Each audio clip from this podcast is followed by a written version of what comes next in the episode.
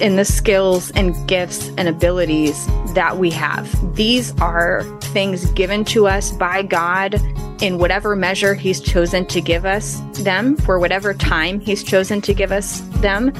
And our job is really just to respond to that and to be faithful in the work and not to be so focused on um, the results or whether or not other people are affirming that in us. Welcome to the Habit Podcast conversations with writers about writing. I'm Jonathan Rogers, your host.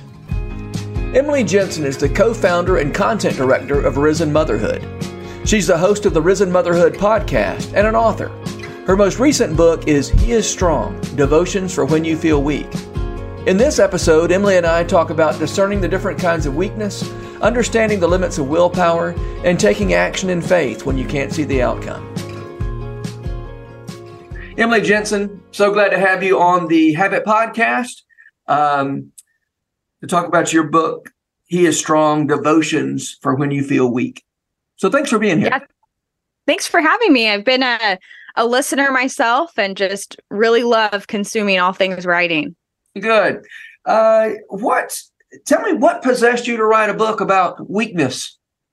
yeah, sometimes I look back and wonder because I found out it's not necessarily like the most popular topic. Not a lot of right. people are are reaching for a book about their own weakness, but um, you know, for me, this book goes back to a pretty specific moment in time. Um, in January of 2021, our fourth child, who has a genetic mutation and some other just disabilities that he's uh, struggled with over the years, actually had his very first seizure. And huh. um, at the time, we did not know um, what was going on. It was a very rare type of seizure. Um, and it was very, very scary and traumatic event. Yeah. And so, in light of that event, you know, I just felt like the rug had been pulled out from under me in mm-hmm. life. Um, you know, obviously I've I've had struggles and sorrows like many people have, but there was just something about epilepsy and a child that was a whole different ball game for me mentally, emotionally, physically. And I found myself needing to process that. Um, and so I started meeting with one of my pastors and we were talking about uh, not only this event that happened, but also just the way that I feel and approach life and think about hard things and think about my response to hard things. And mm-hmm. over and over again, I kept calling myself weak. Mm-hmm. Um, I kept describing how, you know, I was lower capacity than most people and I wasn't able to handle things like other people are. And, you know, I just, I just kept bringing this theme up. And he pointed that out to me one day and said, you know you should you should really consider writing about that mm-hmm. and my first response to that was no i i don't want to think about that any more than i have to but that seed just was planted in my mind and i could not get it out of my head for months um, and writing has been something throughout my life that I have done in part to understand what I think and believe about things. It's almost yeah. like until I put it into words and like work it out, I don't know exactly where I stand on the topic or how it's affecting me. It's like I haven't fully processed it. And so one morning I just woke up and thought, you know what? I'm going to list out all the ways that I feel weak and I'm going to go to the Lord. I'm going to go to the word and start to work through these things one thing at a time. And and what was born from that was really a, a devotional. So that's where the book came from. Uh-huh. Um and when did you say that this your child's first seizure was in 21 you said january 2021 yeah yeah and so it's been since then that you've been working through this that was a hard that was yeah. a hard era January oh, it was. Yeah, I'm. I'm sure that the things we were all living through at that time also compounded a lot of my my uh, feelings of weakness and brought that to a head. Yeah, I, I mean, you said that you your lang- the language of of weakness kept coming up, and that such that can be the the language of self judgment, self condemnation. We somehow think of weakness as evidence of um, uh, you know, failure or I, there must be something wrong with me if if I'm weak, but it's really just a function of our finitude, right? I mean, we, we want to be infinite. We want to we want to be omnicompetent, and that's not the nature of what it means to be a human being. Exactly.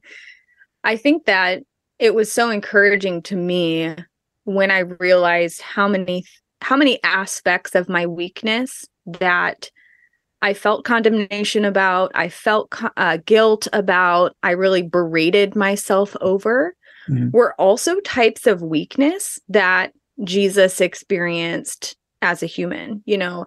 Mm-hmm. And so it's just, I had to go, wait a second. If if Jesus was hungry sometimes and Jesus felt grief and he was limited to one place in time. Um, certainly, we are not the same as Jesus, but there were elements of that experience just as a human experience that mm-hmm. you realize, oh, this isn't th- this may be true that i'm lacking something that i want or i'm lacking something that i think i need or i'm i'm not enough or i don't have enough in this area but it doesn't mean that i am an utter failure or that i am outside of god's will for me in this situation yeah. so that there was a lot to unpack there um, and also to kind of nuance from areas of life where you know I could find myself like a city without walls, where maybe I had had the opportunity to fortify mm. aspects of my life, aspects of my heart. And God had already provided the means to do that. And I had not been taking yeah. that or walking in obedience in that. Mm-hmm. Mm-hmm. Okay. I want, I want to circle back around to that in just a second.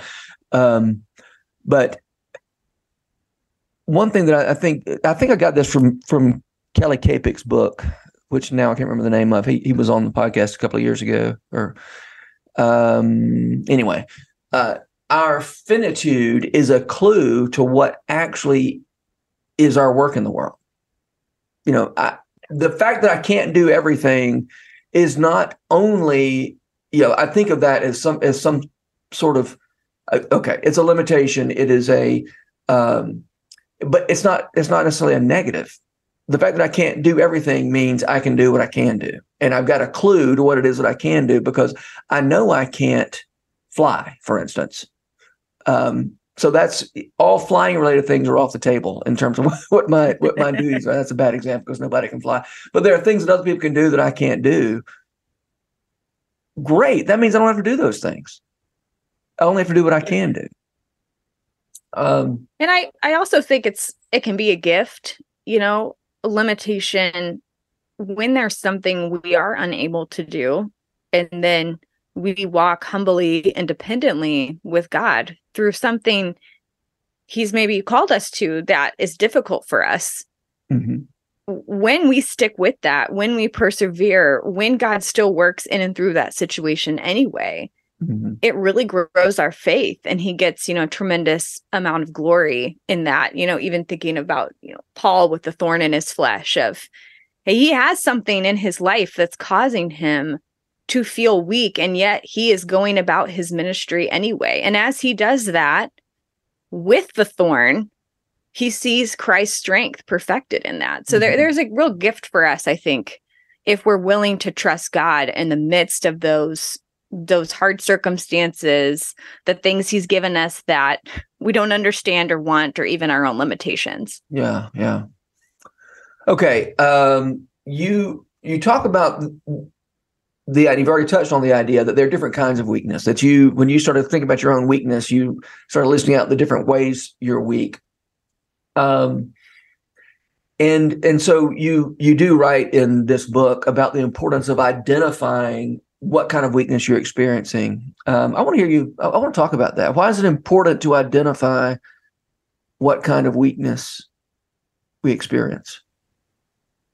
I, I think I've noticed, you know, a couple of dominant narratives about weakness with Christians, and I have fallen into both of these categories. And uh-huh. one is thinking of weakness as something that should be avoided, suppressed, we don't want to think of ourselves as weak at all but I mean, after all, we have Christ, and after all, we, you know, should be able to do all of these things. And I, and I think even just culturally, the idea of our weakness is something that people don't want to talk about. They don't like, they're uncomfortable with it. Um, you know, America is very pull yourself up by your own bootstraps, work harder, try harder. If you just research enough, you can figure it out. Um, but on the flip side of that, I think we can also fall into the temptation of glorifying every type of weakness and saying, oh, mm. weak, weak, weak. The weaker mm. I am, the better because God God is going to be there for me. And, you know, we pull out those verses that talk about Christ's strength being made perfect in our weakness. And it kind of starts to feel like, well, maybe me being weak is the goal. Um, mm-hmm. And it seems like both of those things are not exactly how the Bible pictures weakness um, holistically. And so, what I really found when I came to the word, and certainly, you know, very few things in life fit clean and neat and tidy into one category or the other. So I recognize there's some gray area and complexity here, but it seemed to me like I was seeing types of weakness that we experience um, as a result of, like you said, our own limitations, um, things that God has designed not only for mankind, but just circumstances that He has placed into our lives you know, we didn't necessarily do anything wrong. We're we're not, you know, sinning in any way, but this is just a reality of our lives. So this could be things like maybe someone is walking through a bereavement or an intense season of grief. And there is a weakness that comes with that. Mm-hmm. But we mm-hmm. don't need to beat ourselves up for being weak because we're in a season of grief. Um, Jesus grieved. You know, this is something that we can take time for and know that our our strength and our resilience is going to look different in that season than it does in other seasons. Um, perhaps there is a level of uh, disability or um, there's a chronic illness that you're walking with. And it's like mm-hmm. that can make someone, when they wake up one morning and they have a flare up of whatever this illness is, and then they can't work as many hours as they wanted to work that day, that can be something I think people are tempted to really despair about and mm-hmm. have that con- condemnation when really it's like this is something that the Lord has brought into your life and yes we want to take it to him and walk as faithfully as we can but this is not a type of weakness that we need to um feel guilt around yeah. and and just try to you know feel like we're unworthy right nor is it, it a punishment this this right. this invitation is yeah and and so on the flip side of that, you know, I, I already alluded to it a little bit. I, I think that there are ways where we are walking in weakness um, that are not good, right? I mean, we know that sin is is a weakness. If if weakness is really just lacking something, which is the essential definition of it, then certainly before the throne of God, we lack the righteousness we need to be in relationship with Him apart from Christ. And so there's all types of downstream effects from that. Um, you know, sometimes I even think of like the sluggard that we see pictured in Proverbs, where you know the sluggard isn't doing much work, isn't doing much preparation, is laying around, mm-hmm. and then all of a sudden winter comes and the sluggard needs something, and it's like, well wait i don't have enough food. I don't have what i need. And and there's kind of a throwing up their hands in the air. And it's like well but whose fault is that? You know mm-hmm. you you could have and you chose not to. Um so there are areas of our lives where i think that weakness piece is something where god has provided a means of strength but we've we've chosen to try to live apart from him in that. Mm-hmm. um okay uh any thoughts on distinguishing between those different? I, mean, I, I think we there it depends on one's personality. I think um, or one's character.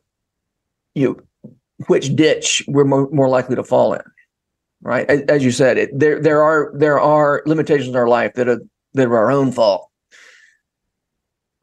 Um, I'm probably inclined to err on the side of thinking if I've got a limitation, it's because I somehow was in the wrong.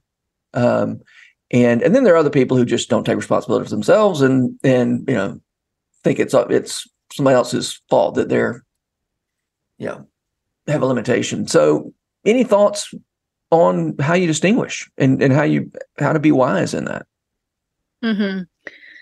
I mean, that's where I think there is this real need, no matter what type of weakness that you are facing or experiencing, to acknowledge it mm-hmm. and bring it to the Lord. Mm-hmm. I think there's so much freedom in our lives when we are willing to take the things that are nagging at us, bothering us, festering in our minds eh, to the Lord and mm-hmm. just and just lay them in front of him and say, "Okay, I I don't know whether I'm in sin here. I don't know whether I've stumbled. I don't know whether this is something you brought into my life, but God, I feel guilt about this. I feel shame about this. I don't want to live this way anymore. I don't want to walk in this anymore. And and just to sit with him in that and and allow him to make that clear. You know, I think as we're we're in the word and we're asking for wisdom on things, he promises to give us counsel, he promises to provide.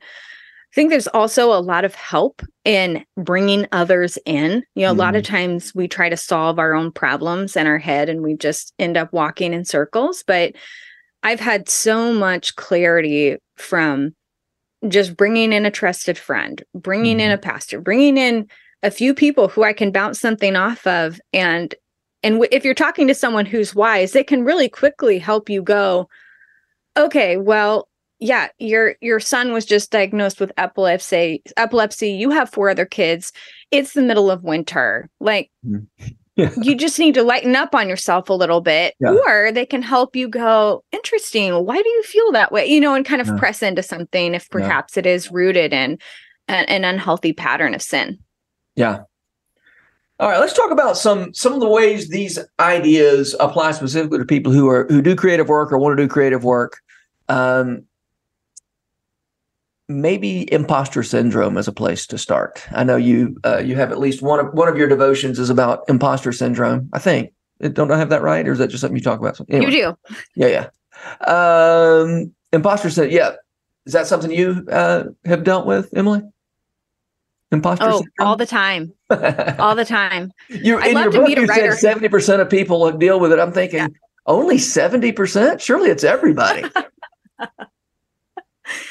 yeah yeah and and and maybe writers you know most of all i mean yeah. you know anytime i've sat down to work on a project it's like i'm also sitting at a table with a bunch of other people who are staring at me going this isn't helpful this is wrong this yeah. is the worst writing i've ever read you know and yeah. you can really just feel like you know i'm i've you know two books in now and sometimes i'll still meet someone at like a dinner party with my husband and he'll introduce me as an author and I'm like, you know, looking over my shoulder to see if there's someone else standing there and I realize he's talking about me and so yeah there can be that real sense of yeah, I I I write, but at what point can I call myself a writer? And um is my writing good enough if it hasn't won any awards or it hasn't uh-huh. hit any bestseller lists? Um there can be a real sense that I'm not actually supposed to be doing this. Yeah. Yeah. Um, and so what are you doing about that? what am I doing about that? Um, you know, I, I think it's been really important for me to remember that, you know, the Lord is sovereign. I uh, let me back up and say that the definition of imposter syndrome, let me just pull it up here because I think it's it's really interesting. It says an experience of feeling like a phony, as though at any moment you're going to be found out as a fraud, like you don't belong where you are and you only got there through dumb luck. Mm-hmm. Um, and I think that dumb luck thing is something that we all kind of struggle with. Like, yeah. I stumbled in to where I'm at. There was just kind of a random series of events that just mm-hmm. so happened to open up opportunities. And people didn't really know what they were offering me. They didn't really mm-hmm. understand my qualifications. And so I must be here because a whole bunch of people over a really long period of time didn't do their research, didn't check up on me. And I just kept getting allowed into spaces where I don't belong. Yeah. Well, that's not in line theologically with what scripture says about God's sovereignty, about his hand in our lives, about his knowledge of every word we're ever going to write or speak, about the way that his plan works itself out in our lives for our good and his glory. In in God's world, there is no such thing as dumb luck, right? And so if we are where we are, it is because the Lord has been with us in and through that. And it's it's not a mistake, it's not an accident. Um and and so I think there is a real security in knowing that. And for me there's also a real humble comfort in knowing that you know, I didn't do anything to earn what I have. Like even thinking through the parable of the talents and you know, in that story, um, all of the talents that are given to the servants are given to them. They don't start out just like bringing them to the table. They're they're given to yeah, the servants by their master. Mm-hmm. Oh, yeah. And so um that's the same as true for us in the skills and gifts and abilities that we have. You know, these are things given to us by God in whatever measure he's chosen to give us them for whatever time he's chosen to mm-hmm. give us them. And our job is really just to respond to that and to be faithful in the work and not to be so focused on um, the results or whether or not other people are affirming that in us. Yeah. Yeah, I like that that reminder about not focusing on the results. Um, it's our job to the sowing is our job, the harvest is not our job, God's job. Um, which reminds me of, of a, a, working definition of faith that you offer in in um, in He is Strong. Um, and I don't know if you originated this or if you were borrowing it some, from somebody. Um, you said faith is being so sure something is true that you're willing to take action even if you can't see the outcome. Um, and I would also add that we can never see the outcome in anything. We think we can, you know, um, and so um, especially when it comes to creative work, the the need to be willing to step into work without being too invested in the outcome is is really uh, I really thought it was helpful for you, for you to, to for the reminder that you offer that that's that's what faith looks like to step in not because we know how this is going to end but to step in anyway um, mm-hmm.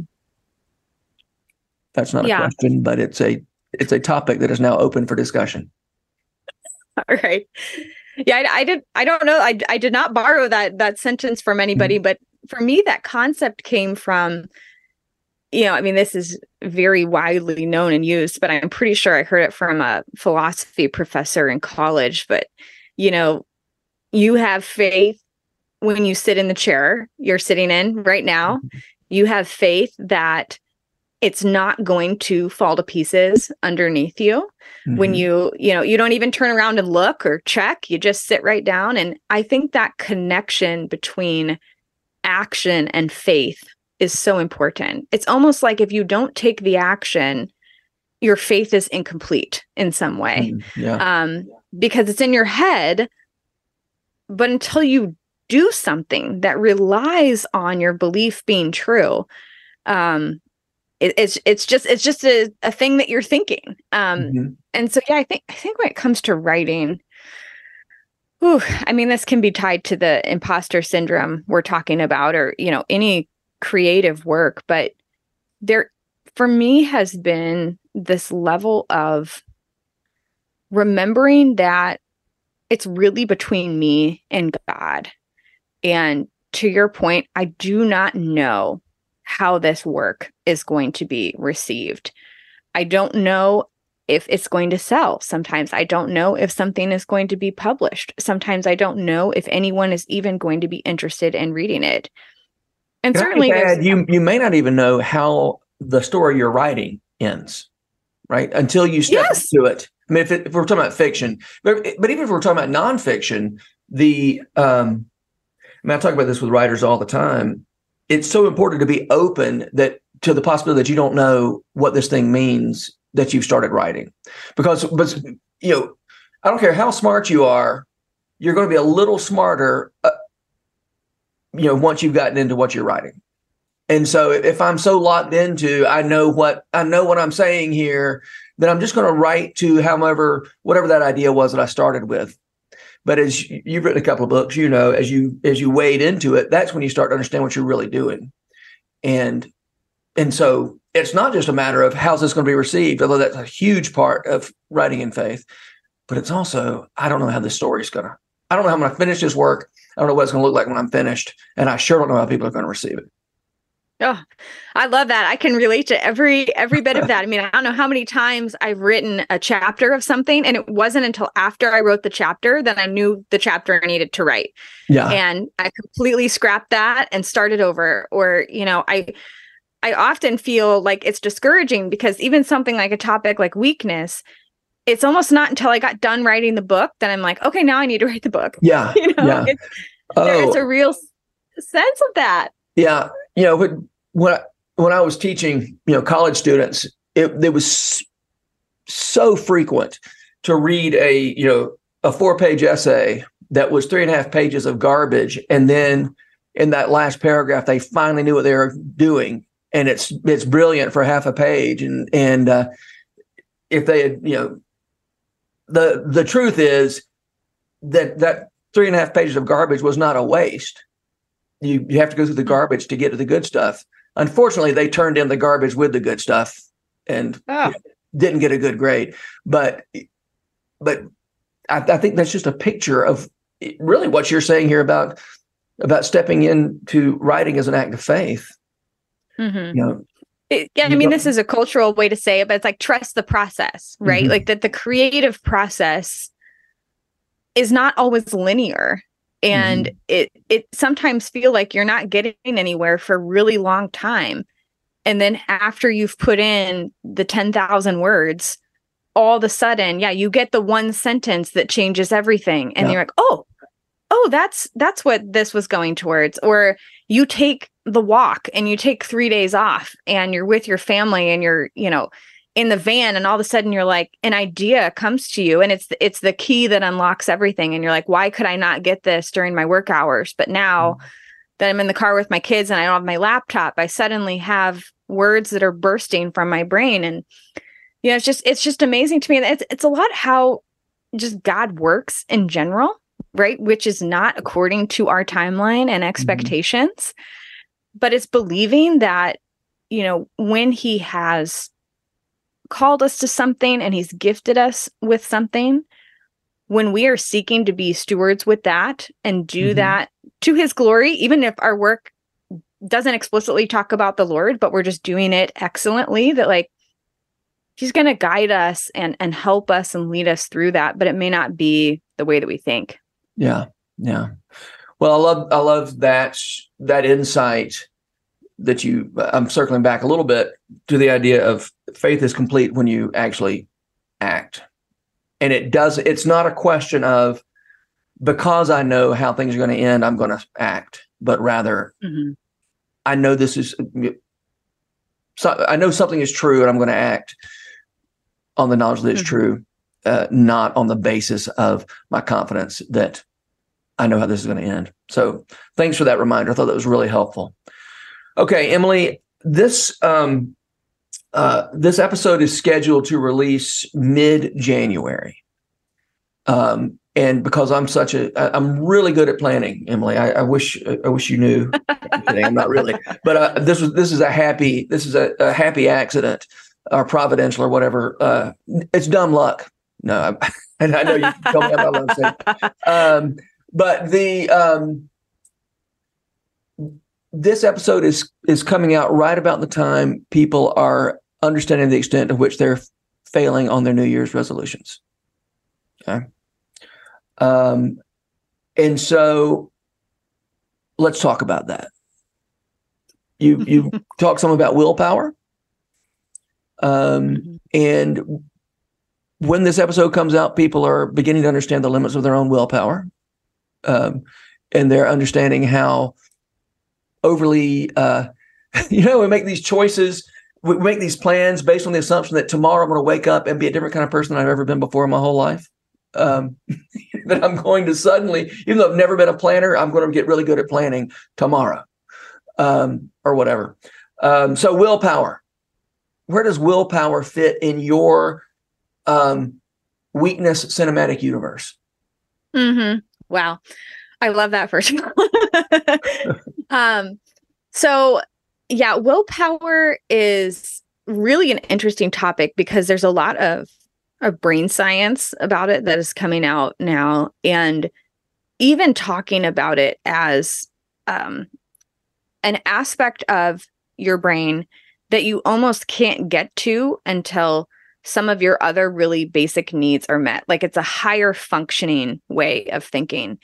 And every time you are tired or you lose sleep or um, you're in a stressful environment or you're having to make really tough choices or you're having to think really hard, it's almost like you dip from your willpower bucket and then your ability to just do something through sheer determination gets smaller and smaller and smaller and it can really wear down over time mm-hmm. mm-hmm. especially depending on how big of a change you are trying to make so there is actual like neuroscience that explains why willpower is so hard for us and mm-hmm. why it truly is a limited resource that runs out over yeah. time unless you have you know kind of cracked the code to a habit change um yeah. but i think it's like it's a muscle i mean it's it's, it's the equivalent yes. of a muscle and it can grow but it is finite and it's and finite. there's only a limit to how much you can use your muscle in one day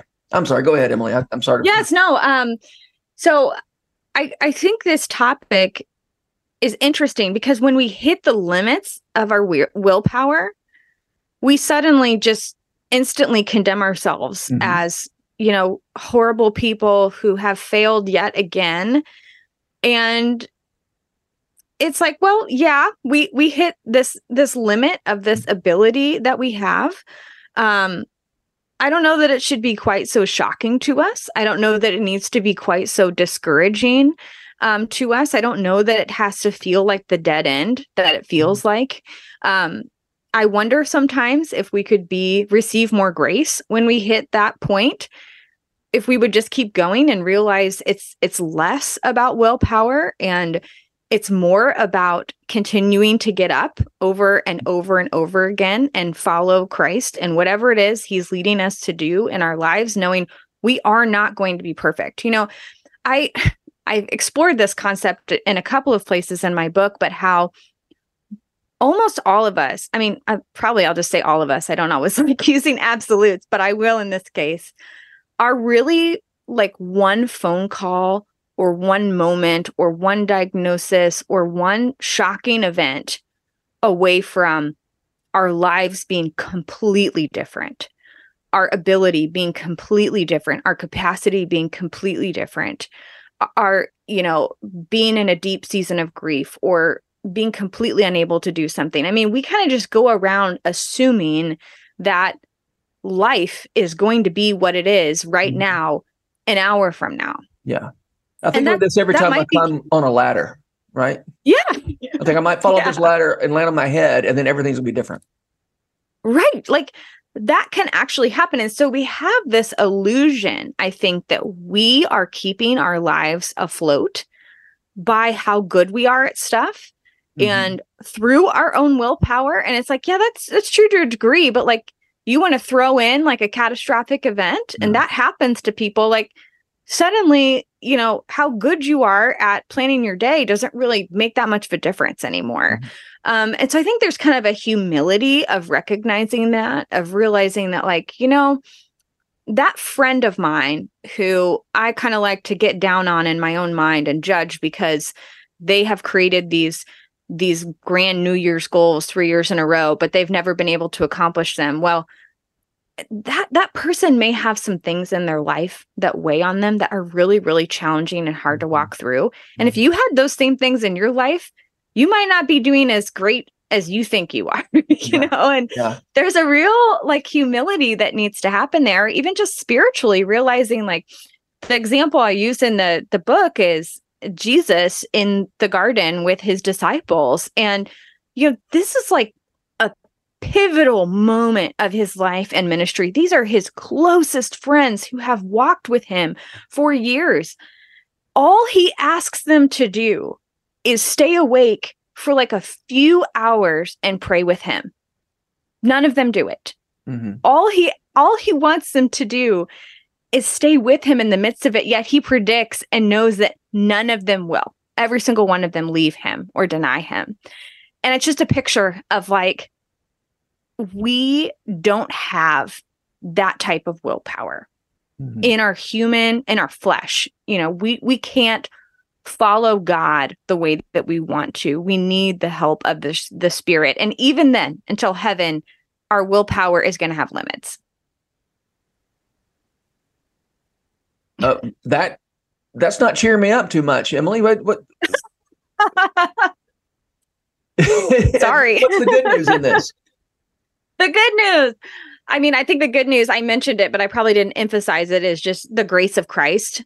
Um, so, you know, you keep that that story going with the garden and even thinking about Peter who denies Christ. And then, you know, on the third, the third time that he does that specifically, he locks eyes with Jesus and recognizes what he's done. And he has that spirit of of weeping and sorrow and repentance. And you know, we know how that story ends, which is mm-hmm Peter and Jesus reconciling, Jesus forgiving him, um, love being exchanged between the two of them.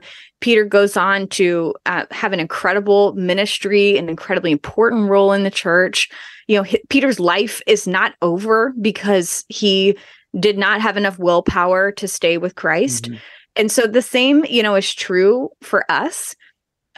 Jesus is not expecting us to be perfect. God is not expecting us to be perfect. He, again, like we've already talked about, He knows our frame, He knows our limitations, He knows how we were designed. That doesn't make our our limitations, you know, or more specifically, the times maybe even when we sin in in giving into something that we shouldn't do or isn't the healthiest for us but there is grace there and we have to remember like that the Christ that we serve died for us while we were still weak. Mm-hmm.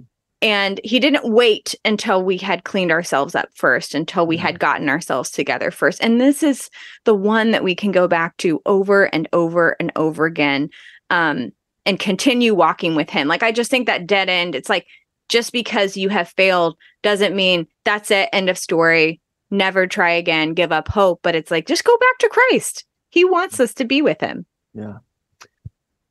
Emily, thank you for uh, for those those insights. I want to ask you one more question. My my usual last question. Uh, who are the writers who make you want to write? I love this question, and you know it's probably a little bit of a wide array. Um, this could be a whole podcast in and of itself. Um, you know, in terms of applying the gospel and making the grace of Christ uh just as beautiful as it really is to people. I think Jared Wilson has been a writer for me over the years that mm. I've just been really drawn to the way he leans his writing on the gospel. Uh-huh. Um, so that's someone who has inspired me to uh, just be very bold in relying on that same grace in my own mm-hmm. writing. Um, in terms of being a little bit more creative, I think with bringing more of a memoir style approach to nonfiction work and being vulnerable, um, like a Zach Eswine mm-hmm. or Russ Ramsey have been mm-hmm. two people whose writing I read, and they're able to weave personal story in in a way that it makes you feel like you're reading a fiction book you know it's yeah. it's a page turner it's it's beautiful it's profound yeah. it's more show don't tell um and certainly you know i've even been more interested lately in how memoir or like even just a fiction um approach is a beautiful way to share truth so i remember reading like hannah coulter i mean i think that's such a maybe a stereotypical answer, but thinking, man, what a beautiful way to convey uh, truth about how life is and what yeah. people are like and and all these different things through a story yeah, of someone's such a life. Beautiful book. Yeah. Yeah. Um, so I could you go live in Iowa. Are you a are you a Marilynne Robinson reader? Yeah, I have read. Um, I think it was Lila that I read. Yeah, yeah. That would have been a few years ago. That's similar. Yeah. Yeah. Well, read read Gilead. Oh, okay. Yeah. All right. I'll put that on my um, list. Yeah, it's very uh very Iowa and Kansas. Oh, yes, that's right. Yeah. Okay. Okay, be sure. Flannery O'Connor lived in Iowa for a while. Um, well, she nice. got her, her MFA, so uh, another reason for Iowans to get excited about Flannery O'Connor. All right, Emily. Uh, thank you. Thanks for being here, and um, thanks for writing this book. Thanks for having me. This podcast is brought to you by The Rabbit Room, where art nourishes community and community nourishes art. And all our podcasts are made possible by the generous support of our members. To learn more about us, visit rabbitroom.com. And to become a member, rabbitroom.com slash donate.